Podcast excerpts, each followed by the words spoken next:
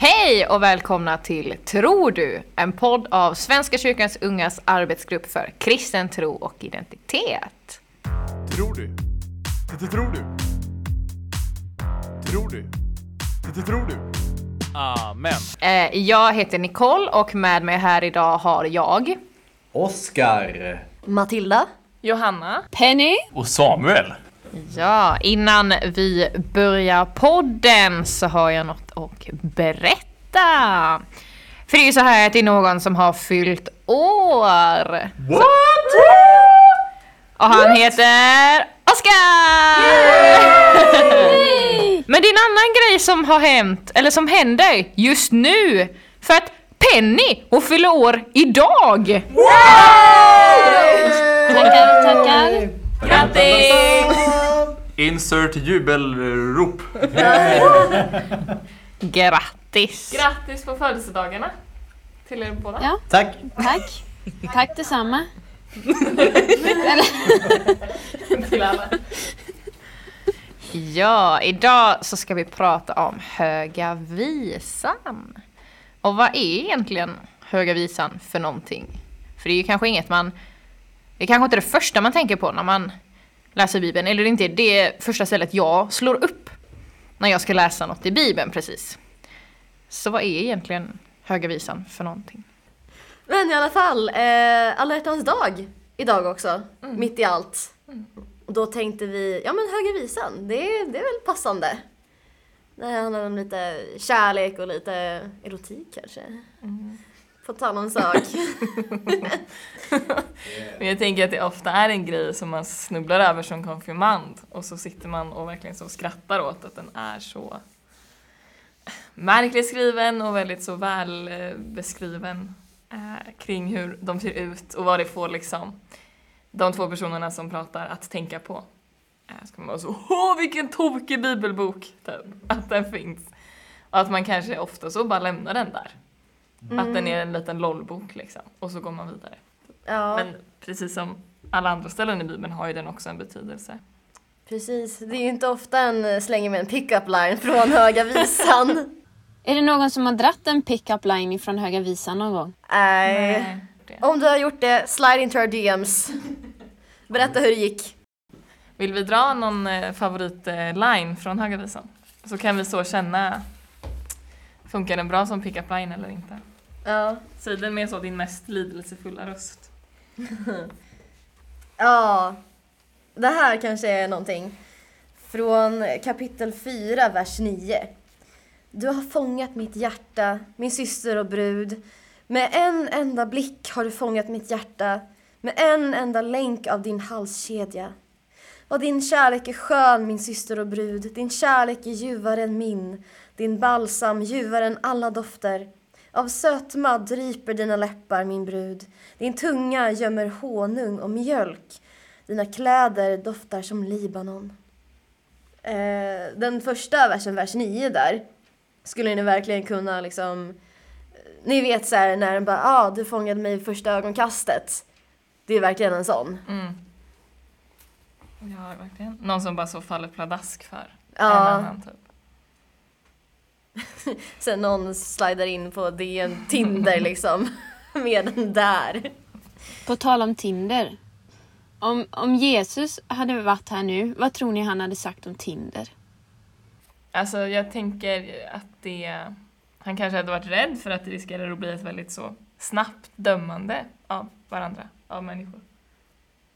Att det inte alltid man har liksom sina mest så kärleksfulla ögon på Tinder. Nej precis, det första en ser är ju verkligen bara en bild och så typ någon liten kort av eh, sin bio, beskrivning. Jag tänker att eh, de flesta mm, redskapen, men jag tänker för Tinder är ju ett redskap på ett sätt. De flesta redskap är varken positiva eller negativa. Det beror på hur du använder redskapet liksom. Vad tror du själv Penny? Vad skulle Jesus säga om Tinder?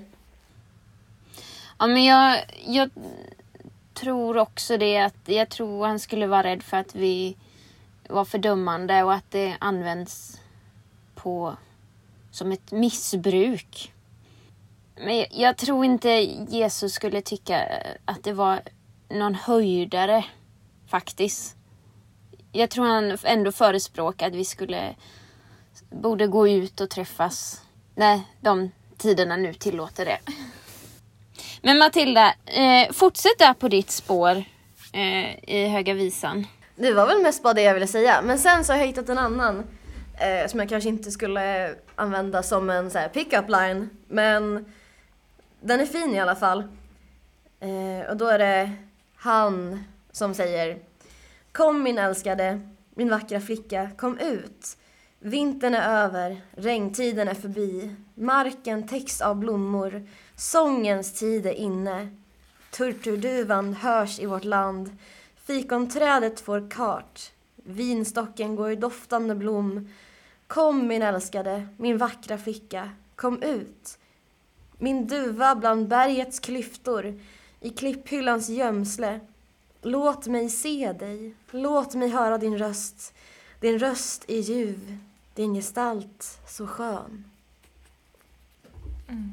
Nu tänker jag också, det slog mig nu, det är verkligen så här bjuda ut på dejt eh, fast väldigt långdraget.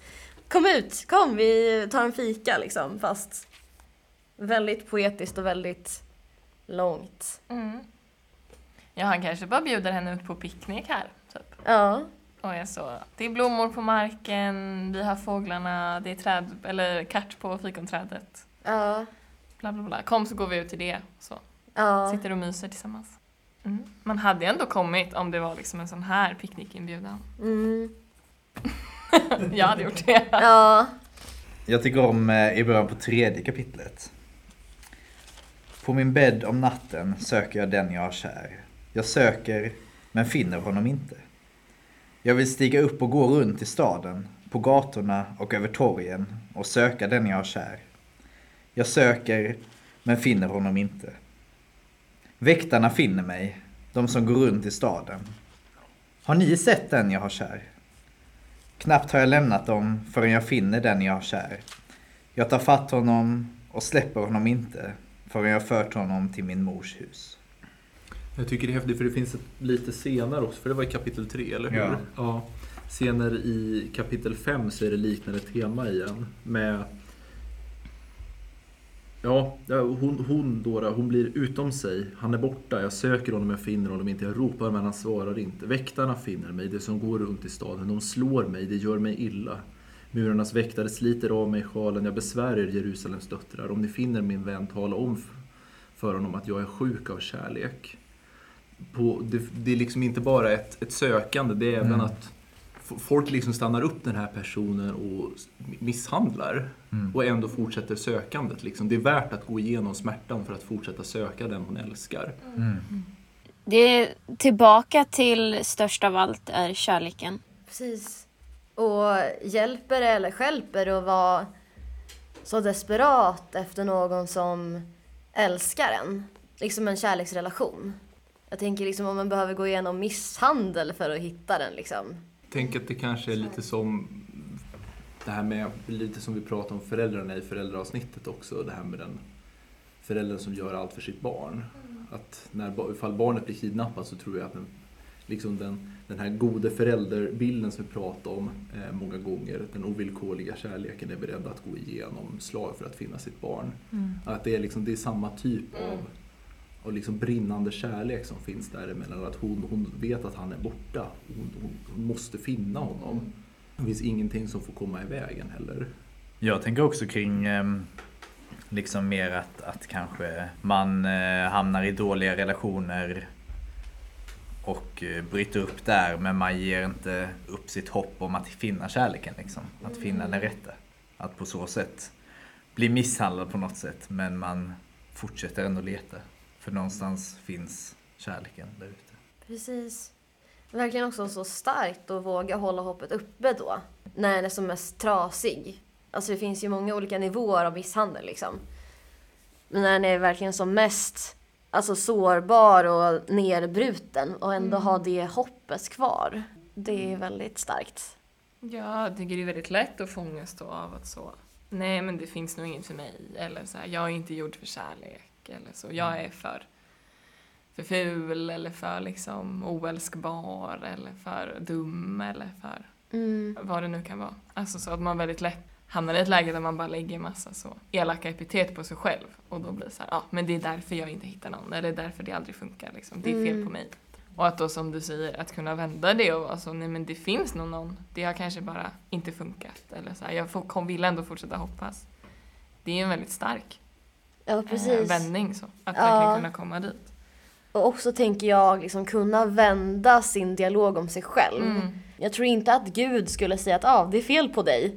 nej. Utan Precis. verkligen försöka se sig själv genom Guds ögon. Även om det kanske inte är möjligt just där och då. Men det är också en process tänker jag. Mm. En får be och se vad som händer. Mm. Tänker jag. Mm. Söka hjälp om det behövs också. Något annat stycke ni har fastnat för? Alltså det är nog egentligen på ganska mycket liknande tema som det här med att gå runt och, i staden och söka. Liksom. Men jag tycker väldigt mycket om kapitel 8, vers 6. Typ. Där det står så, bär mig som ett sigill vid ditt hjärta, som ett sigill vid din arm. Stark som döden är kärleken, lidelsen obeveklig som graven. Dess pilar är flammande eld, en ljungande låga. Mäktiga vatten kan inte släcka kärleken, floder kan inte svepa bort den. Om en man gav allt han ägde för kärleken, vem skulle ringakta honom? Alltså att återigen bara få så. Se på kärleken som det allra största. Mm. Och att den är liksom helt outtömlig. Så. Utan något slags stopp alls. Fint att få känna så, kanske. Alltså ibland både till liksom Gud, men också till människor i sin närhet. Att det är så, jag hade liksom gjort allt för dig. Alltså jag hade så sålt allt jag ägde och liksom gett upp alla mina egna drömmar bara för att så kunna vara nära dig. Mm. Skulle ni se relationen med Gud som en kärleksrelation? Ja, i allra högsta grad egentligen, tänker jag, på många sätt. Mm. Så, eller jag tänker liksom att relationen med Gud först och främst är liksom mångfacetterad. Vi, vi har pratat om relationer med föräldern till exempel. Det är liksom ett sätt att förklara det här, det här som det är. Liksom. Eh, de, många, jag tänker många gånger att man liksom bara kan prata om, eller bara, men alltså ett, ett bra sätt att ha som utgångspunkt när man pratar om Gud är att man många gånger pratar liksom i, liknelser. Att det, är så svårt, det, det handlar om något så speciellt som är så svårt att sätta ord på så vi får likna det med att vi tänker en relation med förälder. Man kan också likna den här väldigt speciella relationen som är så svår att sätta ord på som relationen, en, en kärleksrelation. Som relationen mellan han och henne som det uttrycks i, i Höga Visan.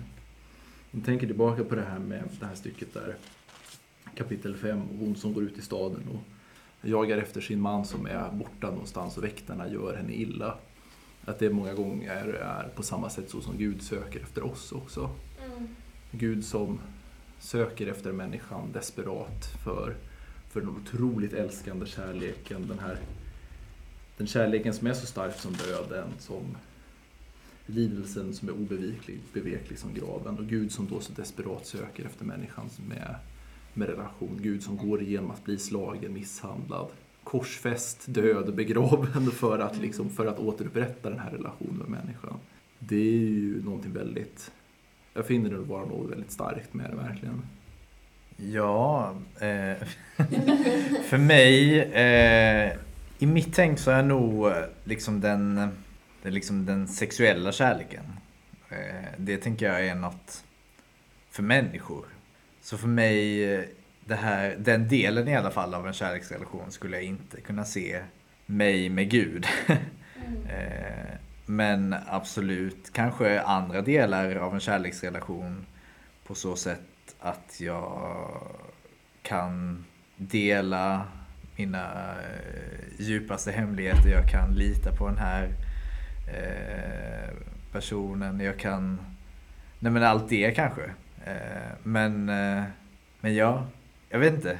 Jag, jag har nog aldrig tänkt egentligen på, på min relation till Gud som någon slags kärleksrelation. Utan jag har tänkt på det mer som, nej men som i, i förra avsnittet när vi pratade mer kanske kring fader och moder liksom. På det sättet. Mm. Min skapare liksom. Hur skulle det då vara att ha liksom en sexuell relation med Gud? Skulle det gå, tror ni? Jag tänker att man kanske typ kan ha en, en förebild. Eh, sex och sex liksom. Men, men den här liksom, den lite mer erotiskt betonade eh, kärleken. Man kan ha en förebild i Johannes, i Johannes evangeliet så som det uttrycks. de, Jesus och Johannes har ju verkligen en, det är ju hela, eller ja, lärjungen Jesus älskade då, då så säger vi for, for the sake of argument nu att nu är det Johannes i alla fall. Det kan lika, det, precis som att det ofta lika gärna kan vara den som sitter och läser eller står eller springer och läser. Ja, ni fattar. Eh, att det, där uttrycks det ju verkligen som Johannes som sitter vid, vid måltiden lutad mot Jesu bröst till exempel. Eh, och det är väl samma tror jag också i Johannes evangeliet med den lärjungen som Jesus älskade som när de är ute på stå, eh, så ni får rätta mig ifall jag har fel här, men det som, när jag drar det här friskt ur minnet så är det när, när de är liksom i den här båten och de ska åka över andra, till andra sidan och så är det storm och grejer. Även där så ligger, lärjungen som Jesus älskade lutad mot Jesus själv. Det är liksom inte bara en, en kompisrelation utan det finns ju man har ju liksom, ibland så har man velat göra det lite så här, lite edgy och haha, kolla här, Jesus är, är gay liksom. Det finns en, det finns en gay-relation här. Ja, ja. Och så försöker man säga nu, och så gör man liksom något lite, lite edgy över det hela. Men det behöver ju inte vara edgy heller, utan det kan vara något fullt naturligt. Lärjungen som Jesus älskade, som, som också älskade Jesus tillbaka, ligger så nära Jesus som kommer och lägger sig lutad mot hans bröst. Liksom. Och jag tänker att det är samma, det finns väl liksom de dragen i Höga Visan också. Det, har, det finns ju flera stycken eh, gamla gubbar som man många gånger kan tycka väldigt mycket om som har liksom skrivit sina, sina kommentarer på Höga Visan. Typ Bernard av Clairvaux är väl den, den mest kända som skrev en eh, predikan liksom över Höga Visan. Så han lägger ut verkligen hela den att det är människans relation till Gud som uttrycks här i. Att människans relation till Gud är så, är så intensiv. Mm. Det är, så, det är så otroligt inte, det är så, så intensiv kärlek liksom. Och, och det är verkligen det här, det är så, och, och, och kören som kommenterar jag tänker på i femte kapitlet i början där så säger kören Ät ni älskade och drick, berusa er av kärlek. Att det är det här liksom med intensiv bön, med liksom intensiv närhet till Gud. Att det är som nästan som en som en berusande effekt liksom, som kan uppstå. Att det är som att man blir, blir full. Liksom. Och det kanske man också kan känna igen i, i, liksom i kärleksrelationer till människor också. Men att liknande upplevelser kanske man också kan känna in i sin relation till Gud. När man har haft några sådana här moments liksom, i sitt böneliv. Och det går väl också liksom vad man laddar i, hur man liksom laddar liksom religiösa handlingar. Typ Mechthild av Manderburg som väldigt tydligt laddar nattvarden på ett väldigt erotiskt sätt. Och det gör också Augustinus. Mechthild är, fan man inte känner tyska namn, det är en eh, kvinnlig eh, typ nunna, eh, ish, eh, på 1200-talet. Och Augustinus är en av de här gubbarna för länge sedan. Eh, Medeltiden va? Ja, sent 300-tal, början på 400-talet är det Augustinus är. Ja, men Mechthild- är ju... Typ 1200-tal. Ja, det är typ medeltid. Ja, det, det är medeltid liksom. Eh, och båda två laddar mässan, nattvarden, i väldigt erotiska termer. Liksom. Det är det här, Augustinus verkligen utlägger det som något väldigt för på hans tid så är det ju liksom, för honom så är det ju bara män som är präster. Eh, och han utlägger ju liksom mässan med prästen som firar mässan som något väldigt, det är något djupt erotiskt som sker där framme med prästen vid altaret. Som håller Jesu kropp, kropp håller liksom kroppen i sina händer för det är så, det är så verkligt liksom i brödet som håller kroppen så nära i sina händer och som äter Jesus. Det finns något kannibaliskt kan man ju liksom å ena sidan tänka sig. Det, det var ju något så här som romarna väldigt tidigt vände sig mot med kristendomen, att man tänkte att kristna är kannibaler för att de äter folk liksom. Eh, Men å andra sidan finns det väl också någon liksom erotisk överton över det hela också. Den här väldigt, väldigt intensiva total förening som, som finns i det hela typ. Ja, nu har jag orerat färdigt. Ja, precis. En är liksom inte bara bredvid den utan är verkligen i en på ett sätt. Mm. Men jag tänker eh, så här att eh, relation, det, det är samlingsnamnet på många olika slags relationer. Och gudsrelation är en.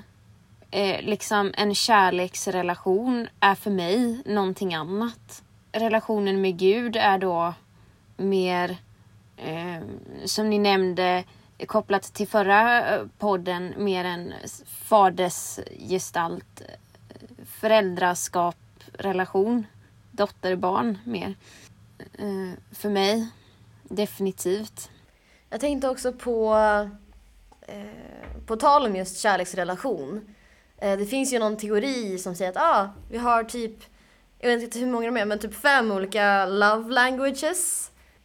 Och då just i en kärleksrelation så behöver ni verkligen möta sin partners love language för att, eller olika love language. En kan ha liksom flera som är liksom, en av mest liksom. Så då om jag har till exempel fysisk beröring, hur blir det då om Gud ska försöka bemöta mig med fysisk beröring? Eh, går det? Liksom? Eller på vilka sätt går det? Jag tror verkligen att det går. Och ibland, så här, första gången jag verkligen kände att nu är Gud verkligen alltså, så här nära. Jag satt i Assisi, eh, vi bodde på ett kloster och så skulle jag eh, förbereda en andakt så jag satt inne i kapellet eh, helt själv och så känner jag bara hur det blir varmt i mitt hjärta. Jag sitter där och bara åh, gos. så där kände jag verkligen att gud det är så himla nära. Så där, där har vi det. Och eh, alla ni som vill dejta mig, fysisk beröring, där har ni det. Grattis!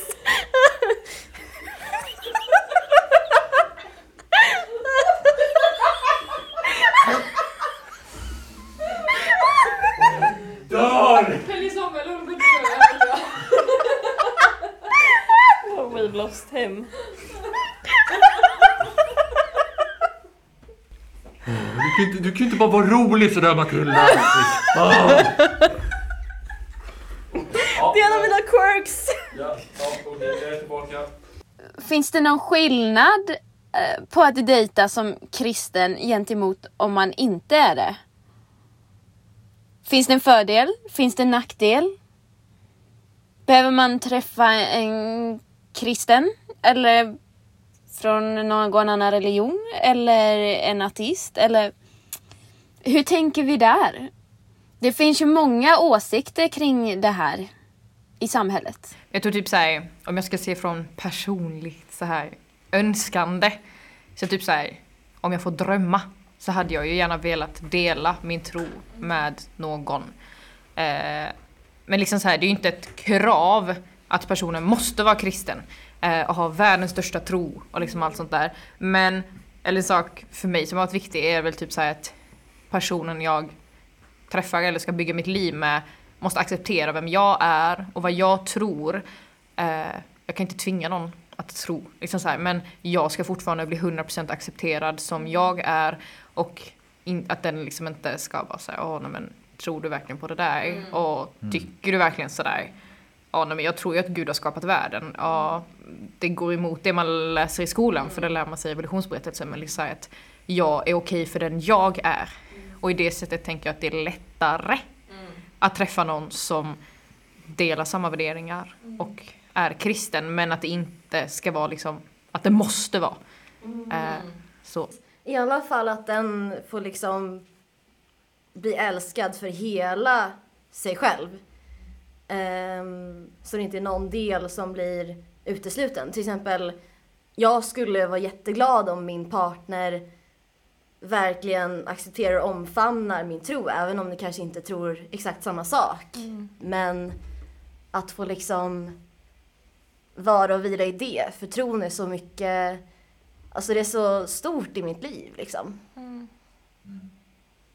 Ja, och typ kunna bli, alltså, mm, det kanske är svårt att ha, jag tror jag kan ha svårt att känna så, att det måste vara ett krav att den är kristen, för att då blir liksom så, spannet blir på ett sätt ganska litet, eller det är så här, ja okej, de här få personerna då. Typ.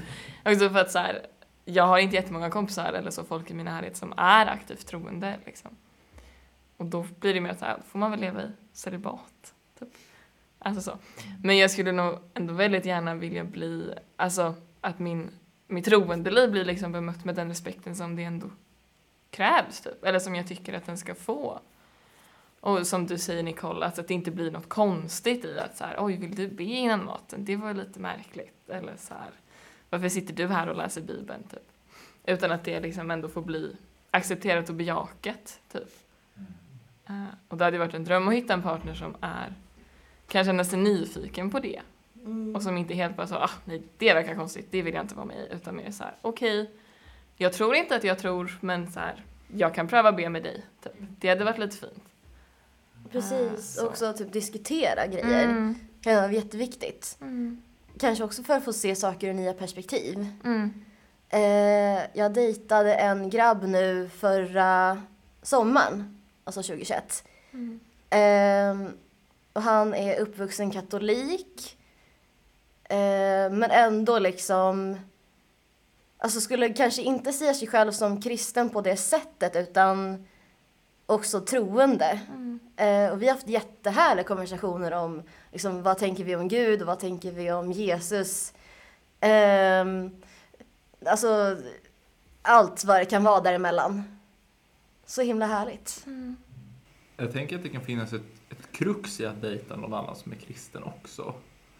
Om man är kristen på olika sätt. Mm. För där kan det också skära sig för en verkligen. Eh, För mig själv så är det ganska avgörande att min partner är kristen. Det är liksom en grundbult på något vis. Men jag kan också tänka mig det här med att det kan också vara ganska svårt att dejta någon som är kristen.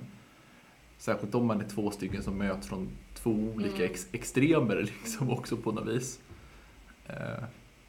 Och att det, fin- att det liksom är så avgörande som det är liksom med alla relationer såklart. Att det är liksom respekt för, för den andra som är så avgörande hela tiden också. För mig är nog... Eh, det är lite som Matilda säger, att, att tron för mig är en så stor del av mitt liv. Eh, jag, jag tänker att jag är öppen för allt, men jag tror ändå att för min skull också skulle jag behöva en partner som är kristen. Eh, jag skulle vilja ha, jag skulle vilja gå med min familj i kyrkan varje söndag.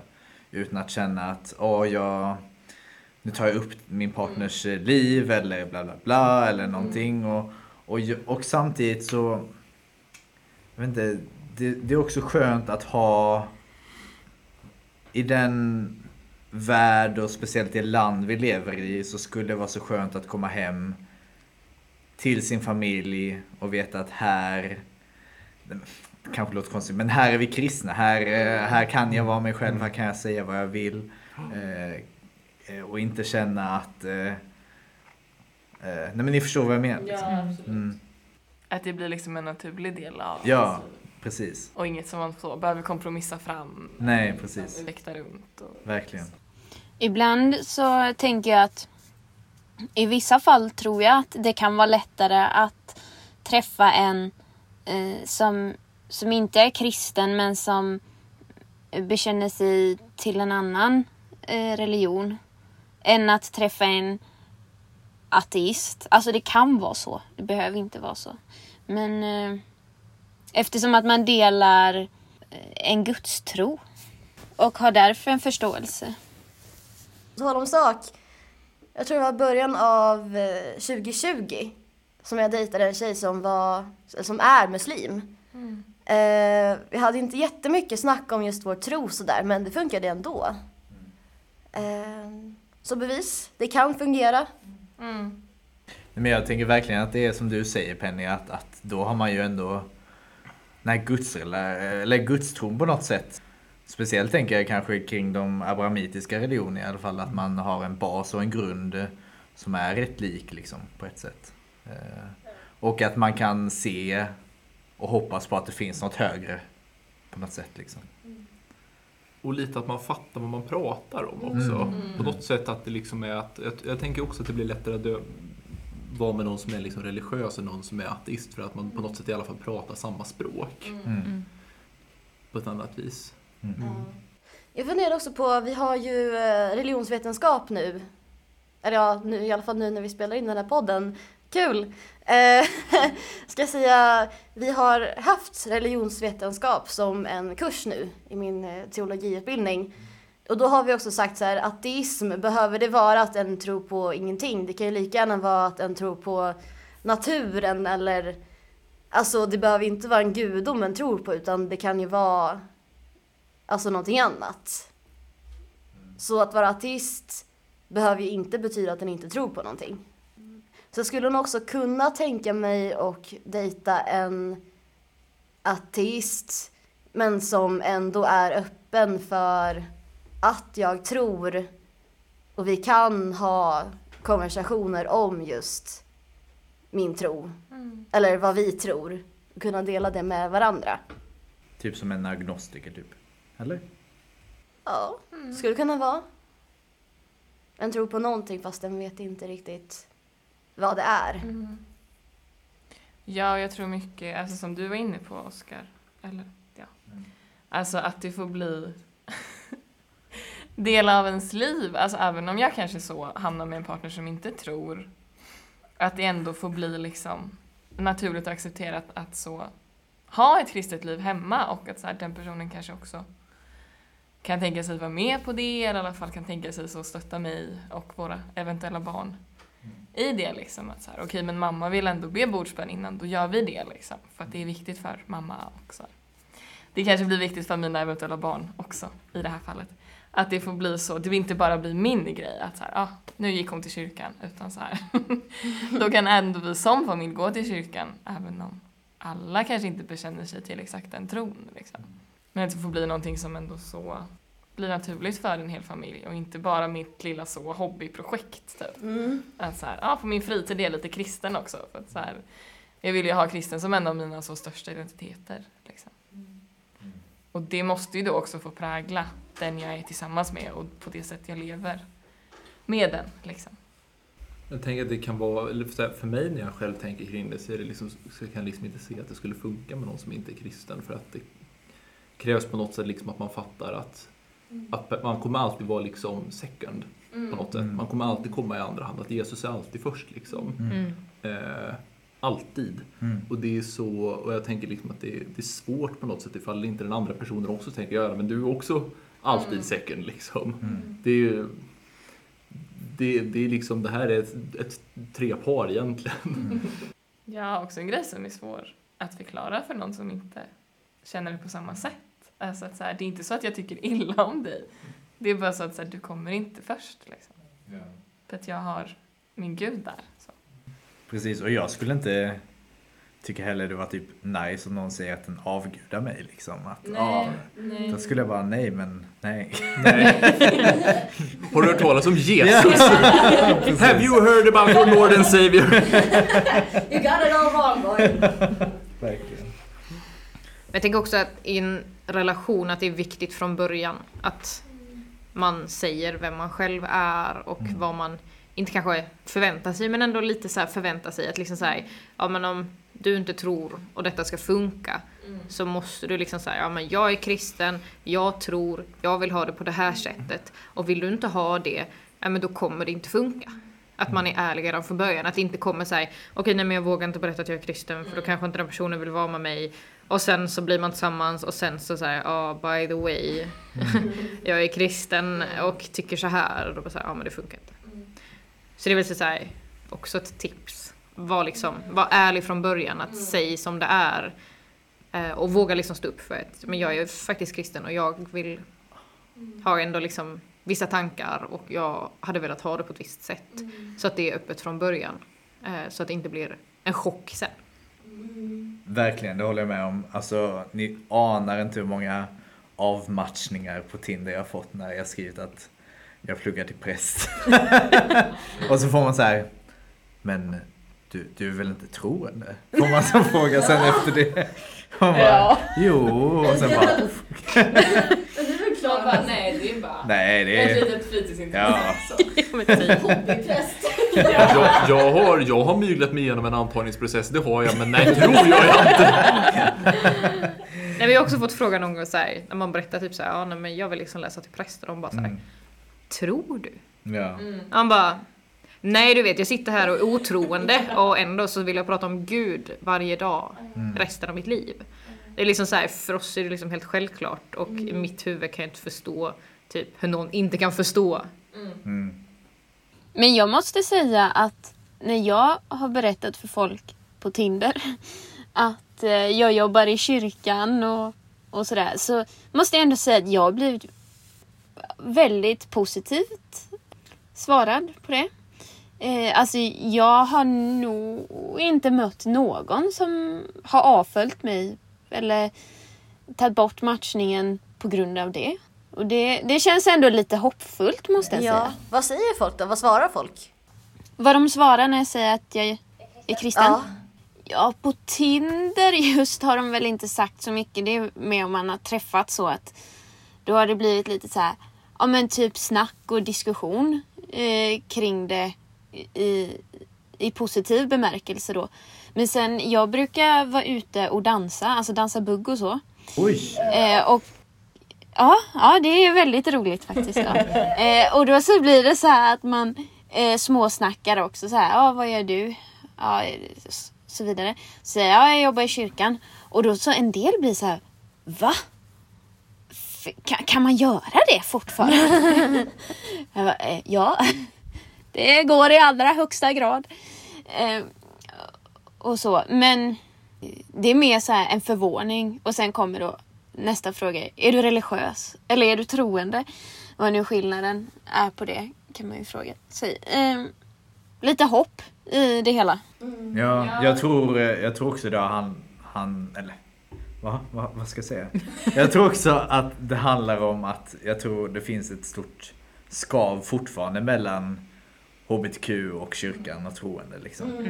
Eh, och att det finns något slags, jag vet inte, man kan inte vara både och. Vilket jag själv också trodde förr liksom. Så det är inte konstigt att andra tror det också. Nej. Nej, det är väl en bild som sitter väldigt djupt. Ja, verkligen, tyvärr. Också för att det är en attityd som man ju kan stöta på. Alltså inom den kristna världen.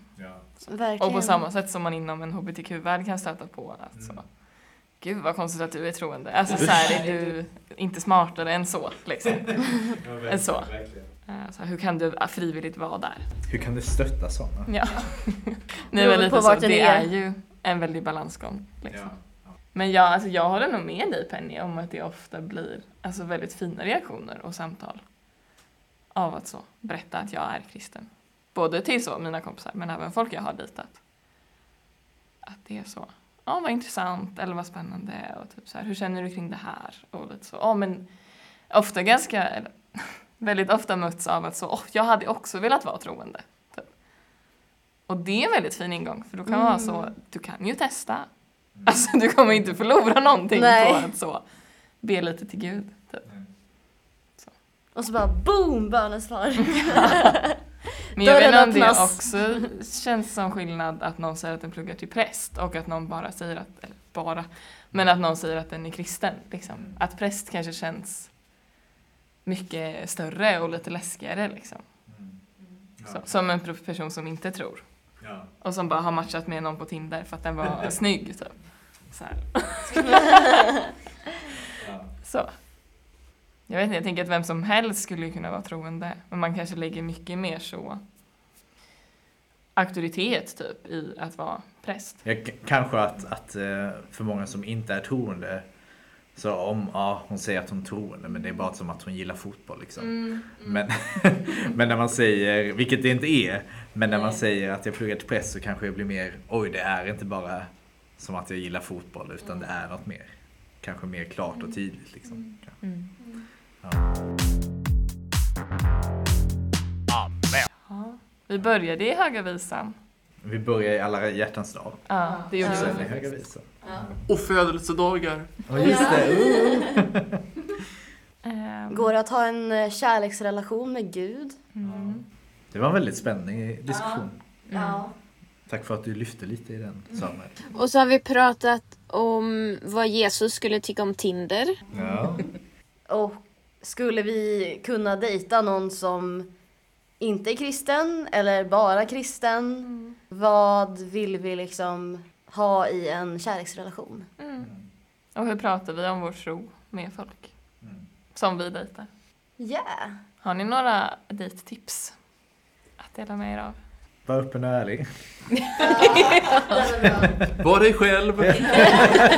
Men jag tänker också typ såhär, lite såhär, din tid kommer. Alltså du behöver, det behövs inte stressas fram. Ja. Det är inte så att du måste ha en pojkvän eller flickvän nu, nu, nu, nu, nu, utan låt det komma. Gör det inte till en stor, alltså såhär, ja det är en stor grej när det händer men liksom såhär, det, bara för att du sitter själv hemma i din lägenhet betyder inte det att du inte är älskad av någon och att du inte behöver en kärleksrelation mellan två människor som älskar varandra för att må bra.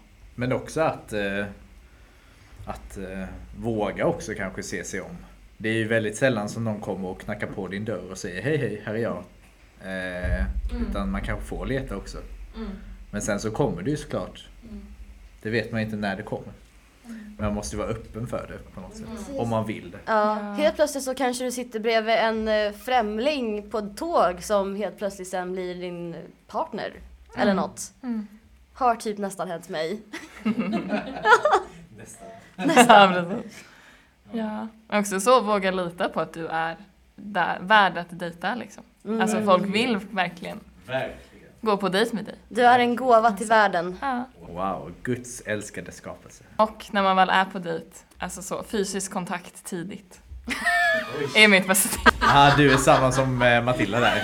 Ja, men också bara för att så, alltså så här, man kan snudda någons axel, man kan så klappa lite på benet och så, så här. Tjena. Så, och sen så, det ena leder till det andra. Ja. Och också att våga, eller vå- inte våga, men att tänka på att alltid förstå eller att ta ett nej Ja. också är viktigt att poängtera tycker jag. Eh, och att ett nej eh, öppnar nya dörrar. Verkligen. Jag menar, det är ju inte som att om du får ett nej så är alltså det finns inget hopp i det, menar jag. Ett nej är ett nej. Ja, precis. Ja. ja. Och, och, och eh, det finns ju alltid någon för någon. Jag måste på tal om nejet bara göra ett instick. Det finns ett helt fantastiskt Seinfeld-avsnitt. På tal om det här med att ta ett nej. Det här, det här är ju bara larv alltså. Så nu, nu bara får ni en short story här. Så Costanza, han är ju crazy på riktigt, den karaktären.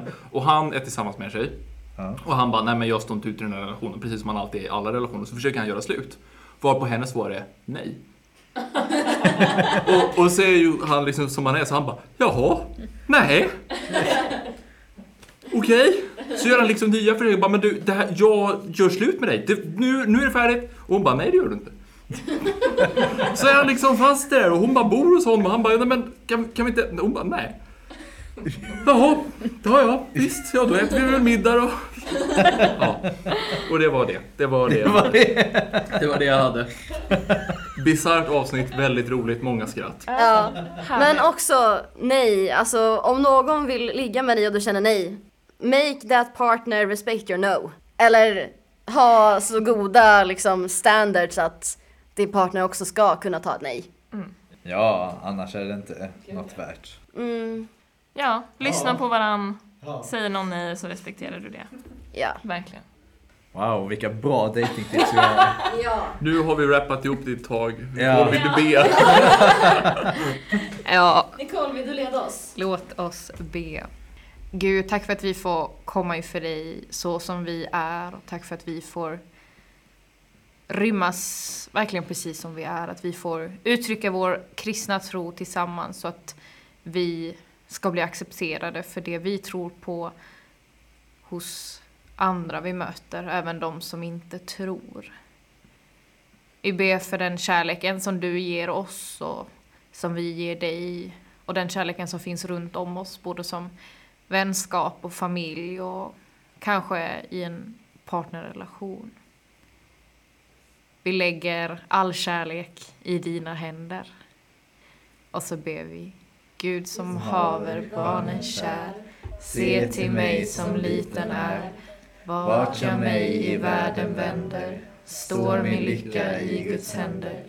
Lyckan kommer, lyckan går, du förbliver Fader vår. Amen. Tack för att ni lyssnade. Tack! Ta hand om varandra. Följ vår Instagram.